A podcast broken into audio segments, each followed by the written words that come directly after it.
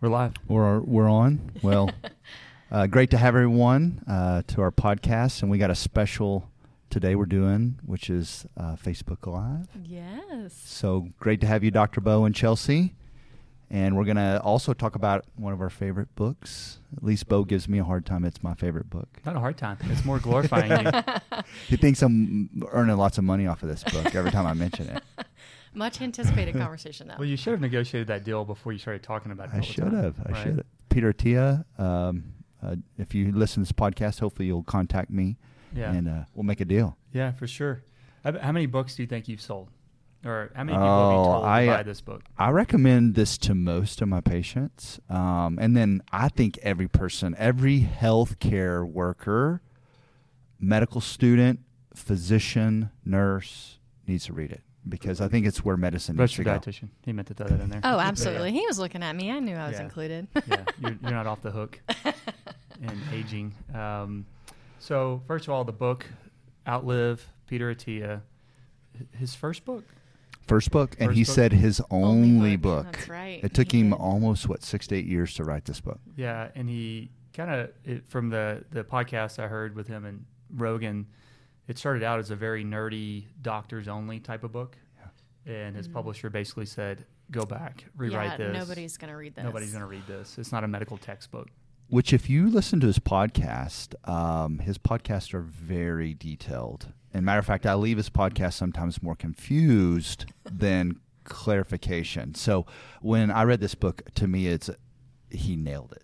He did such a good job of of making complex co- topics easy and simple.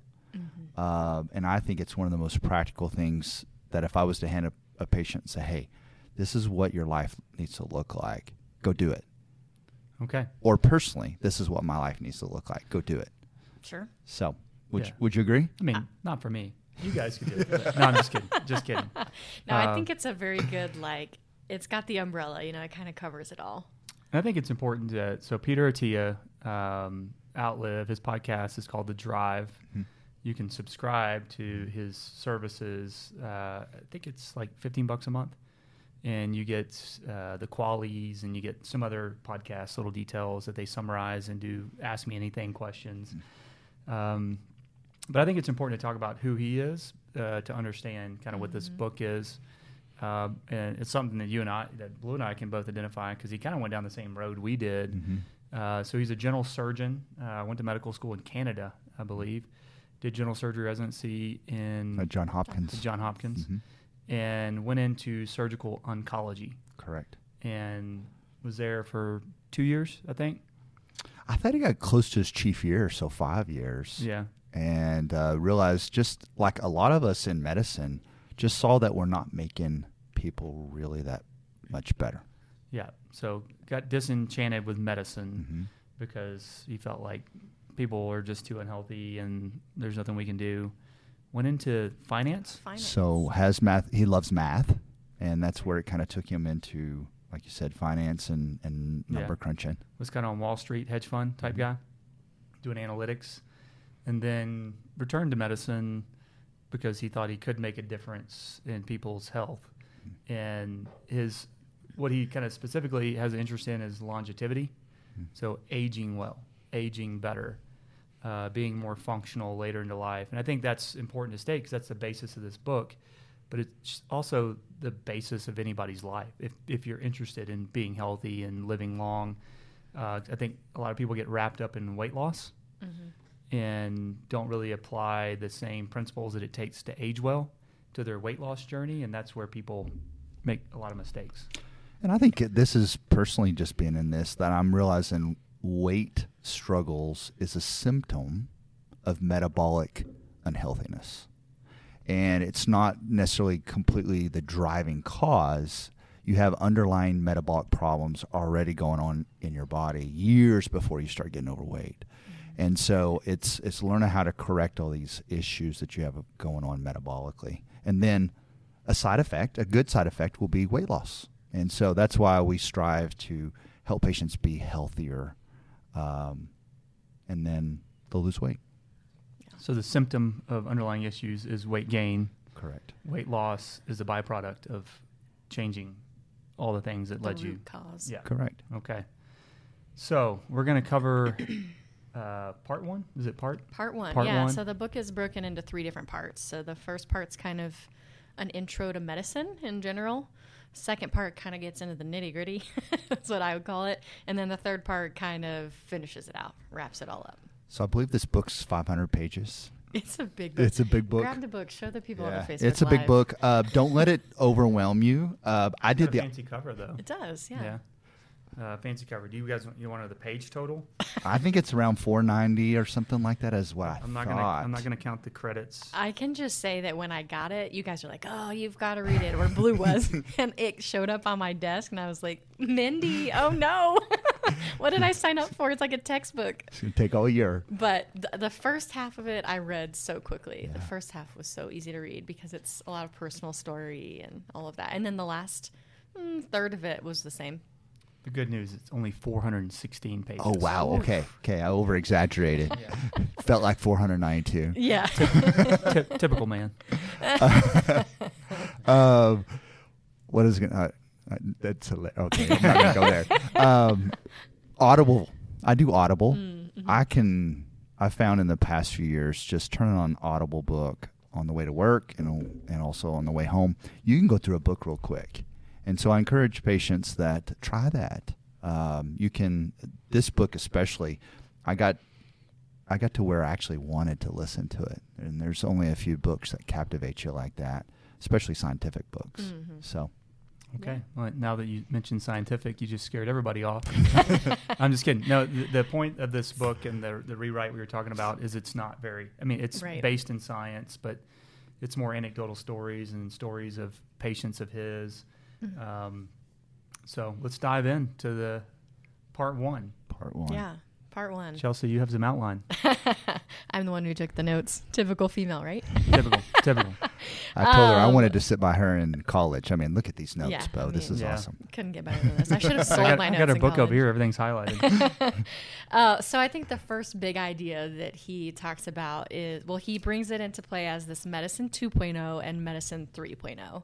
So medicine 2.0 being the medicine that we kind of live under, like your current healthcare system, and how that is, mm, what did he say, preventative rather than proactive. It's it's reactive. Uh, Reactive, So current yeah, current medicine is reactive. Oh, you're Mhm. diabetic. Let's treat you. Yep. Oh, you've gained 200 pounds. Let's do something. Right. And that's that's how our, our that's how medicine is right now. Unless you Mhm. go to a chiropractor or a functional medicine doctor, which are few and far between and very biased in their thoughts. um, you you basically are going to a primary care doctor and they're looking at your labs and saying, "Oh, your cholesterol's elevated. Let's uh, put you on this medicine." Yeah. Um, so there's no, I mean, I don't know about you guys. I didn't get much health and wellness education in high school. None. No. I didn't Nor, get any in college. nor in medical school. I didn't get any in medical school. No. So we're not taught, we're not prepared. Medicine, current medicine, does not have your health at its main interest. It Mhm. has, it's mainly about correcting problems you've accumulated. And I'd say this if a patient reads this book, they have more knowledge than probably every physician in medical school right now, or that's going through medical school or in training, um, in residency, even your current physician. So I think it's it's this to me is a book that um, we're just not taught, and we're not taught this information in in medical school, and so. Um, Yeah, it's, it's uh, we're not demonizing your primary care doctor. No. It's just where the modern medicine is not equipped to talk about Mhm. how to keep you healthy. Correct. right? It's equipped to take care of you when you're unhealthy, Yeah. right? So that'd be medicine 2.0. Medicine 3.0 is how do we keep you healthy, right? Yeah. How do we look at your genetics? How do we look at your family history? How do we look at your lifestyle and develop something that can keep you healthy, maximize your life, help you age well, and get the most out of life, Yeah. right? Is that a, a fairly succinct description of 2.0 versus 3.0? Mm. I think so. Well, I- and like going back to the example you said earlier, like catching that insulin resistance or metabolic dysfunction when it starts rather than when you've suddenly been diagnosed with diabetes. Like that's that's the idea, right, of medicine 3.0 is Medicine 2.0, we don't address it until you've got an A1C of whatever. Um, but Medicine 3.0, we're looking at your diabetes 10 years before you would have ever received a diagnosis and saying, hey, the problem has started, and so let's address it. Or even let's just avoid getting there altogether. And let's be honest with why modern medicine, uh, current medicine, is not equipped. Uh, it has a lot to do with billing, has a lot to do with time availability, has a lot Mm-hmm. to do with, you know, physicians are just there's not there's not a lot, you know. So your time that you're allotted in your your annual health and wellness visit with your primary care doctor is about 30 minutes max, maybe. Max. Yeah. Max, max, max. So, I mean, how much can you cover in that time? Yeah. Right. I mean, I, we we do we go out of our way to kind of preach and teach here, but we still got some time limits on things, right? So, I think another big aspect of this book is the call to attention that you have to be the steward of your health, right? which which is awesome. I think uh, this gives uh, medicine 3.0 gives control back to you as a patient. You can help dictate a lot of your care going forward through lifestyle and and through knowing this information. Uh, one thing I thought about when I was reading this book, and I would listen to political debates in the past, and one of the thing ten years ago that a lot of politicians would bring up is, you know, the United States spends more money on health care than any country, but yet they're at the bottom of the list on being healthy as a nation.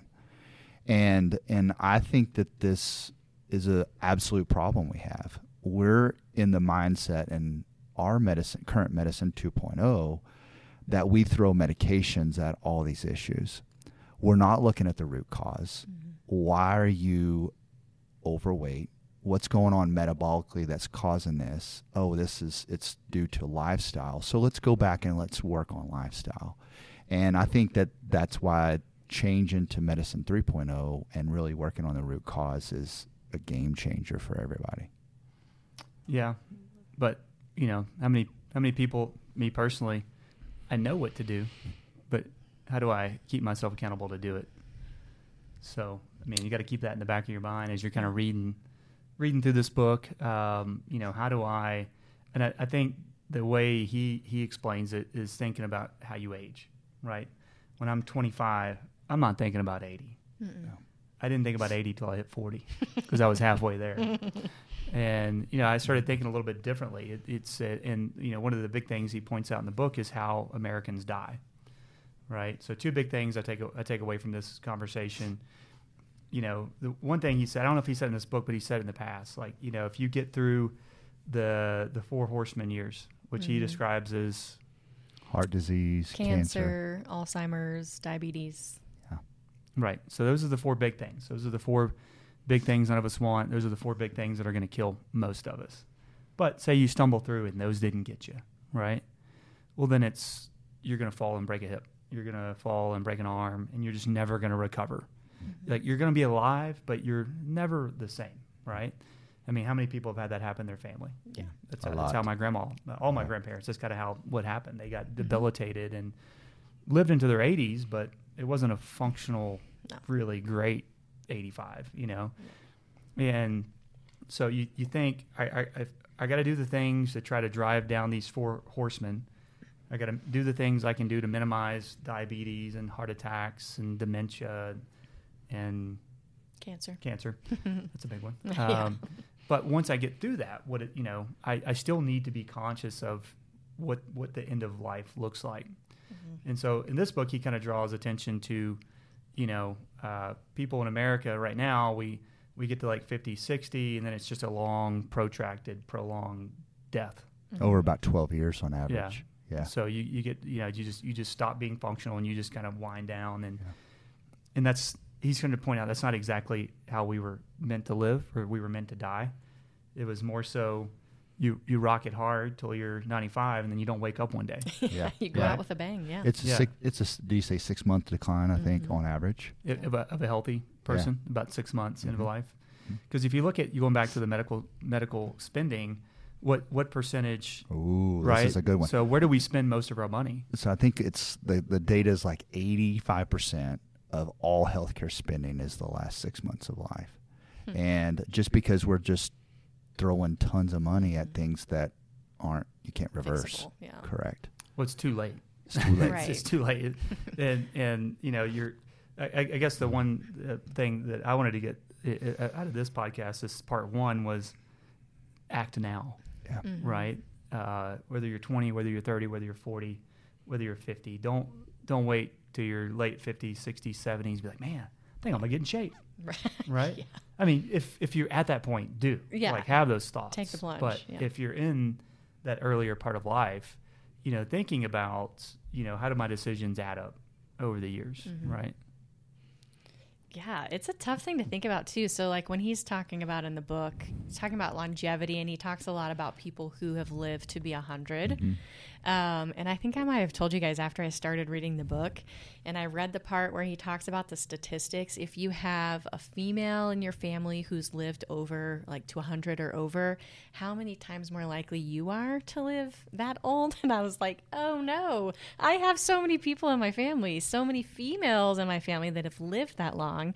And it's scary because you think, well, I don't want to live to 100 because from the time I'm 85 to 100, I don't want to be in a wheelchair or in a nursing home Well, or don't. lose my mind. But yeah, that's the thing is like, that's what the whole book is about. Is like, it doesn't have to be like that. That's just kind of what we think it has to be like because that's what we see most often, right? Yeah.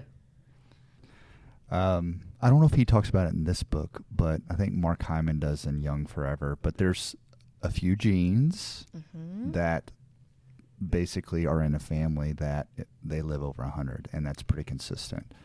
And uh, so, It's the FOXO gene. is that what yeah, it is? it's in the Wild Health. It, I, so I looked at probably 45 people's genetics when I was doing the Wild Health uh, kind of internship, and I saw nobody with that gene. Maybe you, Chelsea. So- Maybe I could be your one. Yeah. now, uh, I do because all these books kind of talk about these blue zones, and I'm pretty sure people have heard that term, blue zones. Oh, you know the there's a blue zone in Japan. Um, Mhm. You know the o- Okinawans, you know, on average live to be like 95 to 105, and they always want to point to one aspect that oh, it's because they eat this. Mhm. It's because they eat the Okinawan sweet potato. Yeah. Uh, so I always don't really trust those conversations and studies very much because it's a lifestyle, right? So Okinawans, you know, their their kids take care of them. Like they, they move in. It's just accepted practice. In, Mhm. in America, it's like, oh, our kids, our parents are moving in. Oh, the stress. It, it probably decreases your lifespan. You have to live with a, your relative. But in Japan, that's not that's not the, the case. Yeah. So you're always gonna have this loving environment. You're always gonna have this caring environment. They have like zero processed food in their diet All real they food. they probably have that FOXO gene kind of running around. Um, Very active. so and, and and they stay active. I mean, whether it's tight, you know, I, I- Tai Chi? I don't want to Oh, I don't want to culturally appropriate here. I don't I don't know what it specifically they're doing in Japan, but their their elders continue to move and it's it's encouraged and it's uh, and you know they don't just park them in the TV to watch you know John Wayne reruns. Mm-hmm. Like Price is right. Price, Price is right. is right. Oh man. I just saw May on Samsung TV you can watch Price is Right 24 hours a day. Oh. Yeah. Um, so he talks about that in the book too, about how a lot of times when people are looking at longevity, they will quote these um, like randomized controlled trials.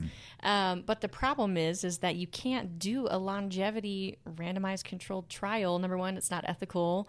But number two, like you can't do it for long enough. People die.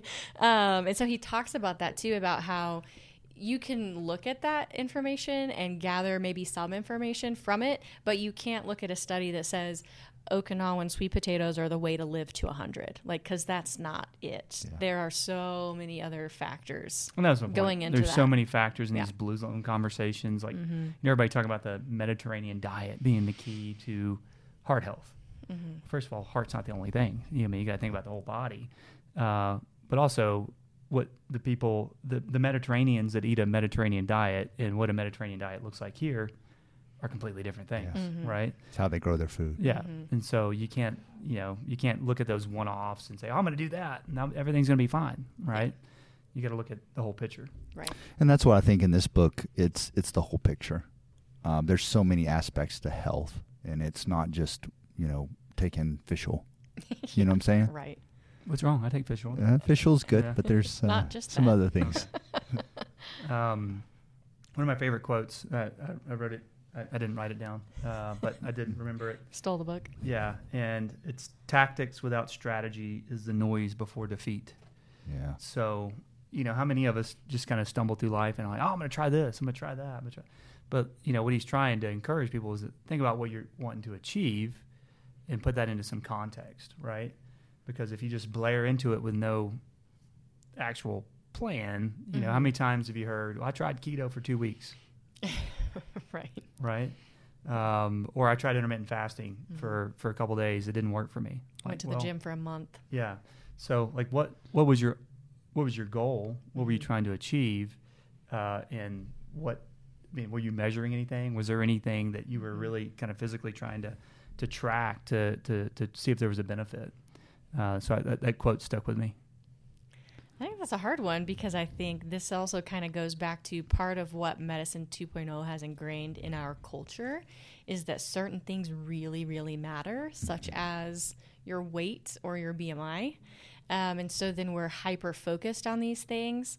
When in reality, if you were focused on longevity, you might be more concerned with your body composition, your sleep, your stress, your emotional health. I mean, like all of these other things. But we get so focused, like tunnel vision, on weight and BMI. And so that's what. That's why you do the keto diet for two weeks because you tried it for two weeks and that's you know long enough for it to work, right? and uh, and then it didn't. You didn't see any change in the scale, so it's like, well, I'm not doing that. Forget that because it didn't change anything that I wanted it to change. Yeah. But you're only looking at a speck of what matters in the end. Well, and this is something you know. Since I've been reading books like this in my own personal life, what what have I measured along the way to know that things are improving? My energy, okay, um, just day to day, my um, joy of life. Um, I've looked at some of those those labs that are a little bit, you know, we've talked about them on here, a little different than what you get at your primary care, inflammatory markers, things like that. And through the changes that I've made, I've seen improvement. So I think you have to look at all this. It's not just a weight on the scale. If I would have used weight as my only parameter, I'd, I would have been discouraged along the way. And so I think you have to look at different things. Medicine 2.0 looked at just some things that aren't good barometers or measuring uh, devices like weight. Now we have advanced ways to look at things. Looking at our glucose, you know, continuous using a continuous glucose monitor. I got my insulin resistance reversed through through using that. And so I think you have to use some of these newer things. Yeah. I think one of the and he's he had this term these two terms prior to the book, but lifespan versus health span. hmm Right. So in, in America, we tend to focus on lifespan. And I should have brought this up when we were talking about The curve. this- the curve of dying. Um, but lifespan, you know, we, you know, that's that's a big catch term. Like, you know, turn on CNN or Fox, like, oh, Americans are living to be 76, which is five months. So they're they're they're focusing on, you know, how you know, time timeline, how long do we live? And if people want to know, America is one of the worst when it comes to lifespan uh, in developed countries because of all the stuff we're talking about. Uh, but he encourages people to think not so much about lifespan, uh, but health span. Mm-hmm. Like, how long can I live and stay healthy? And focusing on that, which is, kind of coincides with what we're talking about here, you know, focusing on your lifestyle and all the other metrics versus the scale. Because, you know, as Americans, we love, we love to measure stuff, right? Mm-hmm. Like, you know, I, can, I can, I can specifically know through death records when you died but I can't look at that death record and sell, say how well you lived, mm-hmm. right? Or I, I can look at your cholesterol number and I can give you a pill to fix that versus going deeper and go looking at the un, the unmeasurables and make a difference there. And I think when you start thinking about lifespan uh, or health span, you know, I've said this on the podcast, and every every one of my patients hears this. But my personal health and wellness philosophy is I'm training to be 90, right? Yeah. And I told you guys earlier I didn't really think about that till I hit 40. Uh, but it changed. It, it really changed the way I, I lived. It, it really changed the way I work out. It changed the way I eat. It changed changed everything about my approach because it, it was it was no long. I, it's no longer about the scale for me. I'm not gonna I'm not gonna get upset over the the 10 pound difference. Uh, winter to summer, right? Uh, but I am going to be more concerned with, you know, doing the things I know to prevent Alzheimer's, which is a risk in my family, and heart disease and vascular disease, and um, you know, all the things that go into living as long as you can, but being active as long as you can by being a part of the community as long as you can. So that was one of the big things that that drove me to make changes. Well, I think health span is is staying. Say you're going to live to ninety, you're able to do through those ninety years those daily tasks that you want to do. You want to play with your great grandkids and go, um, you know, climb some hills, mountains, and things like that. And I think in our patients, this is so relevant because one of the things that I hear when I sit down with a patient that's 30 years old, all right, I'm carrying 100 extra pounds and I'm not able to go play with my kids. Mm-hmm. I'm not able to go do those things. Well, their their health span's already condensed now. They're not they don't have that quality of life at the age of 30. And so these are some things that we need to think about uh, along the way because it's all about enjoying the most of our life and getting the most out of it. Yeah, Yeah, and I think that goes back to what you were saying about don't wait. You know, if you are, if you're in your 20s or your 30s or what below that, any point in time and you're thinking, "Hey, I maybe need to make a change." Like do it. Don't wait until you've, you know, quote unquote exhausted every other option. I think we hear that a lot, especially with people who are wanting weight loss surgery. I've tried it all, so now this is my last resort. Unfortunately, if you would have maybe decided on a different thing to be like your first resort, maybe you wouldn't be in the spot you're in. So I think you got to think about that. It's a tough conversation, I think, to have, but I think we got to have it. Yeah. Yeah. And uh, the challenge here with kind of what we're talking about here is when people introduce, like I, I do get motivated and I want to make a change. And I introduce something that's daunting, never achievable, um, or not measurable. Um, you know, kind of thinking along the lines of, um, you know, I started working out and I didn't see the scale change. Uh, let me back up. Uh, I'm gonna get healthy. I'm gonna run a marathon, right? Mm-hmm. So I I go out on this task to run a marathon, and I don't know about you guys, but I hate running uh, for any long distance, right? I Amen. couldn't do a Um, marathon. But you know, you, you I admire you- those people. yeah, you you introduce this idea, and then you've never ran a 5K, you've never run a 1K, you've never done a fun walk or a fun run, uh, and you know probably three months into that you're going to get injured or you're going to be so tight that you can't move, and you're like, well, that that I'm just a failure. Um, nothing's ever going to work for me, uh, and you know I try to encourage people not to have that mentality. Right, uh, so I tell people don't don't ever introduce something into your health and wellness routine you can't see yourself doing for the rest of your life, right? So you know, don't if if because running's a hobby, right? It's a passion. Oh, I don't know too many fifty year old runners that don't just love running, right? There's no casual fifty year old runners out there. Um, so don't don't put something into your routine that you don't see yourself doing. Uh, if if you're going to start getting healthy by going to the gym an hour a day, but you look at your life and that's not comprehensible to have an hour every day to go to the gym, well, don't probably don't start there, right? That's not where you are. Um, and then I also tell people not to introduce anything into your lot in your health and wellness routine that adds more stress than it relieves Yeah. right? So you know, I think I think the big ones there are like intermittent fasting and keto. Uh, like, oh, that, I, I did it, but it just, you know, uh, I got three kids because personally, I, I did keto for like six months, and family happens, you know, and not not, not that it's bad, but it, it gets very hard to maintain that that strict approach.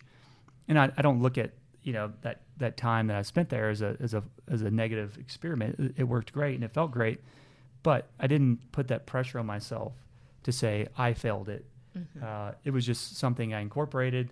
Uh, was it something I could do for the rest of my life? Uh, when I went into it, I didn't think it was that. Uh, so I had some realistic expectations. But you know, if you if you're gonna get into something, um, you know, don't don't make it overwhelming. Yeah. Don't don't make it. Uh, yeah, to me, meal prepping and journaling are probably the two things. Like people start off real motivated Mm-hmm. and real gung ho, and it works at first, but it's just very hard to do Yeah. long term. So if you need to do that some of that stuff as a tool to to get some insight into what you're doing, don't don't say, "Hey, I can't be healthy without doing it," and don't say I screwed up because I couldn't do it. Mhm. Right? Does everybody agree with that? hmm I do. Yeah, I think I was all over the map there with that kind of explanation. I followed. I don't yeah, know. Did you? I'm pretty sure everybody I did. listening is Okay, like, good. uh, he said don't introduce anything, but introduce some stuff. Baby steps. I Yeah, think is yeah. what you were saying. Well, Well, and I think you, we always talk about this is helping someone really change their habits. Uh, I always go back to just my because I can relate to myself. Is when you start making changes in your life and setting these goals, and you start seeing the benefits. When you're eating healthier, you feel better. So when I get back to eating unhealthy, I feel bad Mm-hmm. And and it's understanding how you felt in that moment when you were making those changes that drives you back to that. Same thing on on setting all these goals and having purpose and task. Um, what keeps me refreshed on all this is reading books like this. You always have to be learning. And when i read a book like this all of a sudden it gets my it gets me back motivated again. And i think you need to constantly be doing those types of things to to keep yourself going in the right direction otherwise like you said want to run that marathon and and not having steps along the way that drive you there feeling good while you're running Mm-hmm. um, that that you just you just quit because all of a sudden it becomes too hard and living healthy shouldn't be hard Yeah. And not not in this section, but you know, I was just thinking about this today, like how many times like people get into a good routine and then a life event happens. Uh, whether it's a Yeah. death of a significant one, whether it's COVID, uh, whether it's a loss of a job, having to move, Yeah. and yeah, relationships. I think you know people get disappointed that they get out of that routine, and it gets very hard to get back to it. And I, I kind of think of it, you know, yeah, I wasn't really living the way I wanted to for that two months, but I, I know I know what to do. I haven't screwed things up. I haven't, I haven't, you know, it, all is not lost, right? I can slowly work myself back up to that routine because it happened to me with CrossFit and COVID. I was very avid CrossFitter going into COVID. Gym shut down. Not that I stopped doing CrossFit type things, but I stopped waking up at 4:30 in the morning. So going back to CrossFit was very daunting to me. Mm-hmm. So I couldn't. I just I, I viewed it as like something I couldn't do, uh, and it became stressful to me because I couldn't get back. So I just said I wasn't going to work out, right? Because I couldn't couldn't go back to the gym, and slowly I kind of built that back up into my own routine, and I'm at a good spot now. Um, but you know these you have to be prepared for these life events that may kind of throw you off. My life event this morning was I was going to get back into my normal workout routine because we are off Monday. Mm-hmm. I usually do Monday, Wednesday, Friday. Um, and our girl came into our bedroom last night about midnight Ooh. and, oh, just wrecked my sleep. So this morning I just barely could get up going. And yes, it threw off my routine, but you know what I'm wanting to do today? I want to work out. Mm-hmm. I, I want to. Uh, and so you just, that feeling of how it makes you feel is what drives you back to, okay, I didn't do it this morning, but this afternoon I'm going play tennis and I'm going to get back in that routine. There you go. Blue and tennis. Yeah, pretty good. Yeah. and I picked this up three years ago. I've never played tennis in my life, but uh, it's not too, you're not too old to start anything. There you go. Yesterday he was gonna be a golf pro. Well, that one too. You're pretty good at that one too. Always experimenting. Right? That's what you gotta do. That's what you gotta do. I'm finding those things you can do at an old age. Yeah. There you go. Winnie summaries, takeaway. So this is this will be a three part series. This Mhm. is part Mhm. one. Part two will be way more nerdier, way more in depth. Yes. Chelsea's got to take way more notes. I did. I took triple the notes. Oh, okay. I think summation is um, introducing us. This book is introducing us to a new concept of instead of medicine 2.0, which is a system that's not truly making us healthier. There is a new way of doing it, medicine 3.0, which is giving the patient more control of their health, that they can through lifestyle prevent all these four horsemen that we just talked about. Also, there's an idea of lifespan versus health span.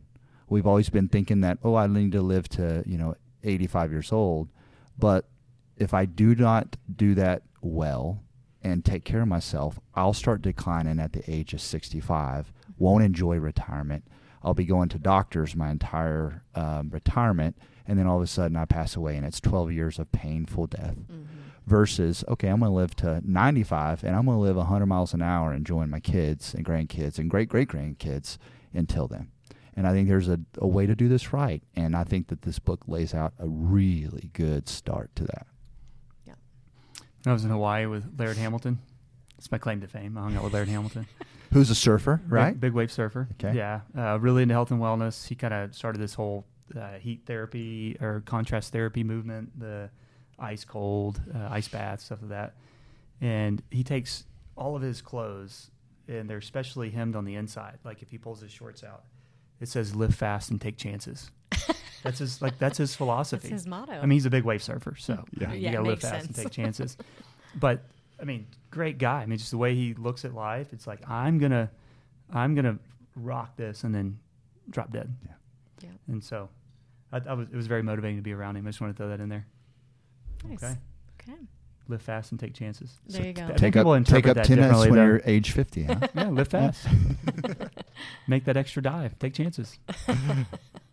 Um, that may that may not be a great philosophy for everybody, but if you have the right the right mindset, live fast and take chances. There you go. Okay. Yeah, don't be reckless. Yeah. All right. That's it. I think It's that's it. Yeah, part Okay. one. Part one Come done. Come back for part two later. All right. Thanks, guys. See you.